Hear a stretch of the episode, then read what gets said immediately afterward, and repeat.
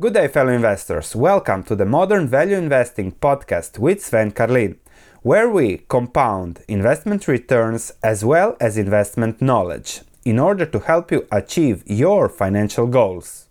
Good day, fellow investors. JD Stock Analysis. This Monday, I asked in the community tab which of the five e commerce stocks from China you would like to see analyzed, and more than 4,500 votes said JD. So 60% of those for JD. That's always interesting, always focused on the bigger players, while the real investing opportunities might be with the smaller players. Nevertheless, let's discuss JD and I'll try to give an overview of the key things that one has to think about when it comes to investing in JD. So if you enjoy this video, if you get value from this, please smash that like button. We'll start with the stock price overview, the listing issues and everything, fundamental business overview. We'll make a usual stock valuation for JD and you will see how those inputs might fit your investing risk and reward. And then we'll conclude with an investment thesis. Let's start. So JD e-commerce stock really really again exploded after COVID as what was planned that will happen, disruption in the market over the next decade, happened in just a year. However, sentiment towards Chinese stocks has really, really dipped in the last few months.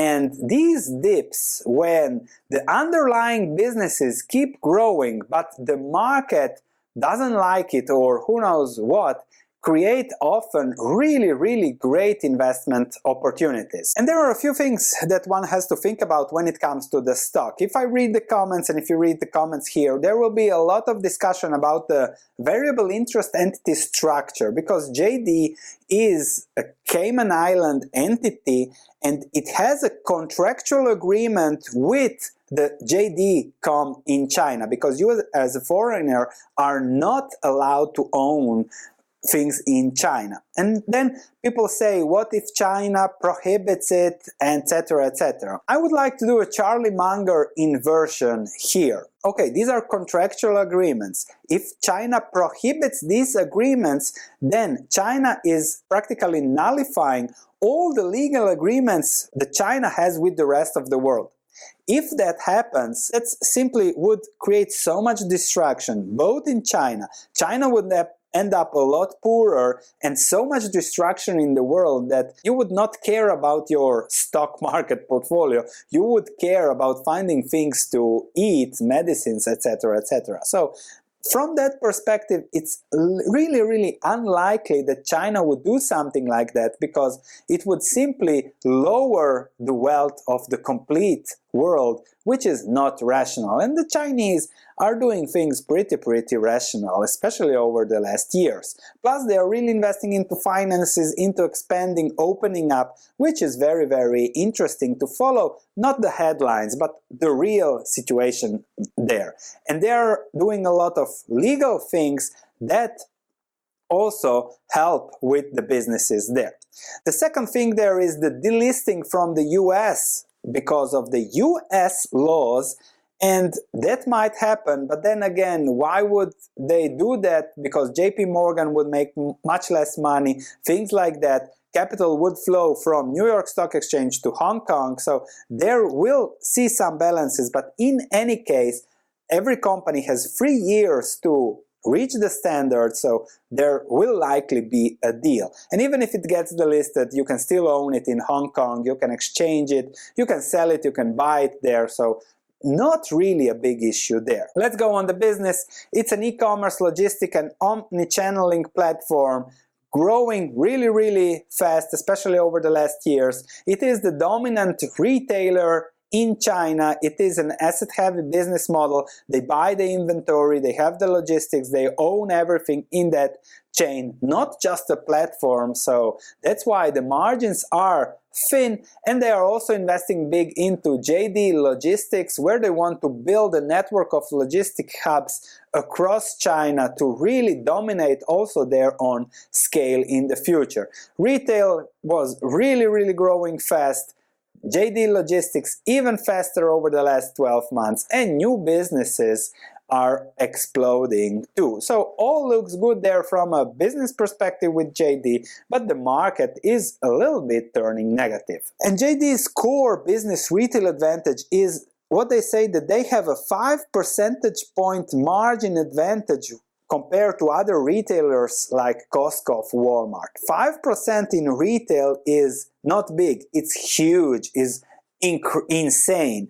And if they can reach that margin, and we'll discuss that later in the margin section, in the next five years on huge scale, it will be extremely profitable. And they want to improve the profitability with scale. They are now at around 2% in good times. If they can scale further and they can charge on that advantage, some say they will reach a 6% profit margin, but even if we are more conservative at 4 on improvements, that's still really, really remarkable. Plus, they own a lot of other businesses JD Logistics, JD Health, JD Properties, Dada, the last mile delivery system that they are trying to incorporate with other businesses and really scale them individually. You can buy also the stock here. But this is the core the network, the last mile reach, the customer service that they really, really did well there. Of course, the market is also still growing fast, still big development, middle class expanding, so there is still a lot of room to grow for JD despite the competition being there too. But as everything is growing, therefore also JD with its scale is growing faster than the market and will likely continue to do so down the road. However, there are also some risks I've just analyzed Pinduoduo and Pinduoduo says that conditions are ripe to reimagine logistics. So they are doing it agriculture, they are doing it with their platform. They want to cut out the middleman, which in this case is JD. So that's a threat, but I wouldn't say a threat because the market is growing so fast that both this can be achievable alongside this. So it's likely that we'll see these players, both players, surviving over the long term. On the fundamentals, you have to keep in mind the business model here. It's a negative, negative working capital business model because when you buy something online, you pay immediately, but JD and others pay the suppliers 45 days down the road. So they have, let's say, a month and a half of cash that they can use like float, like Warren Buffett does, at their will. So they can issue a little bit of shares to get billions that they can reinvest. So I don't think there are any fundamental concerns with JD. Now, if I go to my stock market comparative table, I have put both JD and Pinduoduo on my following list. I will make more analysis. I'm currently digging deeper into the sector and this is my valuation table for JD. I have started with net income here. So 1.9 billion adjusted for the asset balances there as their listed companies increased in value. So don't count that into net income. But if I assume a growth rate of 20% of net income on 15% revenue growth, this is perhaps a little bit more conservative, but okay, let's just take conservative. And then a 20 terminal multiple, this is in billions, the intrinsic value is 57 billion with a very, very conservative approach, keep in mind. If we compare to the market capitalization, let's say overvalued by 50%. But let's change things a little bit. Net income and growing at 25% rate because the margin expand from 2 to 4%. So that's 15% revenue growth and then even faster margin and net profit growth as they scale, as they become more profitable. And then a terminal multiple of 25 for such a strong and good business and then you're already above the current market valuation 115 billion compared to 111 billion so you are let's say fairly priced for a stock market return of 10% plus I'm not including JD Logistics here. Huge value, but it's not profitable. So when you put it in a model, it gives you zero value. That's just what you get from free. JD Health Dada, and all the other businesses that are growing fast have huge potential are not included. You can download my template, you can put in your own numbers, the link is in the description below, and you can see whether other inputs are better, you think I'm wrong somewhere, I'm definitely wrong. It's always predicting about the future, which is difficult. But it's an interesting game to see, okay, this is JD, how does it compare to other investments out there? And let's do a Charlie Munger thing and invert. Let's not think about how much money we can make with JD, but let's start thinking about whether we can lose money by investing in JD. And when you start inverting and you start thinking, okay, what's the margin of safety, then everything becomes different when it comes to investing. And I really hope I can give you value with a different perspective here. If we start thinking about, okay, the current market cap is 110 billion. In my very, very conservative estimation, the terminal value, the market cap will likely be 150 billion 10 years down the road without including the other things. So without including the new businesses. So it's very unlikely that you will lose money down the road by investing in JD, which is a huge investment quality of a business. It is creating scale. It is creating the distribution out there that it's unmatched in China. It's still not profitable, but growing fast, and one day they might scale on it. They already said we will start lowering the reinvestments, but down the road, the profits should go up. There is always competition, but you have this underlying very, very strong trend, which is the key when it comes to investing. Even if you make mistakes, if the market grows, as Buffett says, you will do well. So I don't think there is a big chance of losing money long term. Volatility, of course, anything can happen. Short term, the upside in the better case scenario is really you can 3x your money easily perhaps even more down the road. So that is something to keep in mind when it comes to investing. Of course, nobody knows what will happen in the short term. The investment depends on the cycle. 2021 was a really good year for e-commerce. That's something to keep in mind the margin power, if they can really turn the scale they are having into profitability, that's something to watch. And then also the sentiment. Where will the stock go?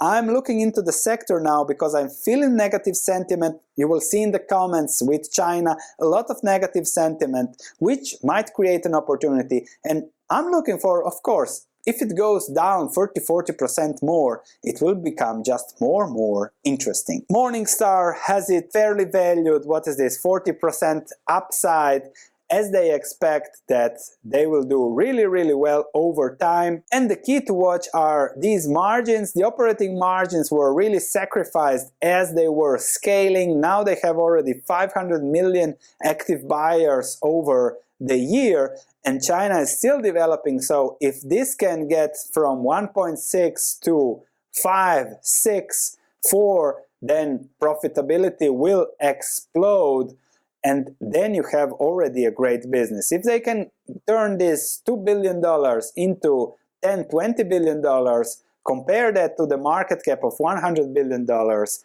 plus the growth potential, and you have a great investment. So great business, still growing, building something in China, that's the value of it. There is a lot of potential for profitability, potential with the new businesses out there. And then you have to see, okay, what is the risk? How much to allocate of your portfolio? And keep in mind, it will be always a volatile stock in a cyclical let's say environment, uh, exuberance online, then a little bit lower, depending on Chinese economies, depending on the margins and the competition. So that's something to keep in mind. And that's exactly why I'm looking deeper into the sector. I'm looking at all these e-commerce players, understanding how the puzzle works.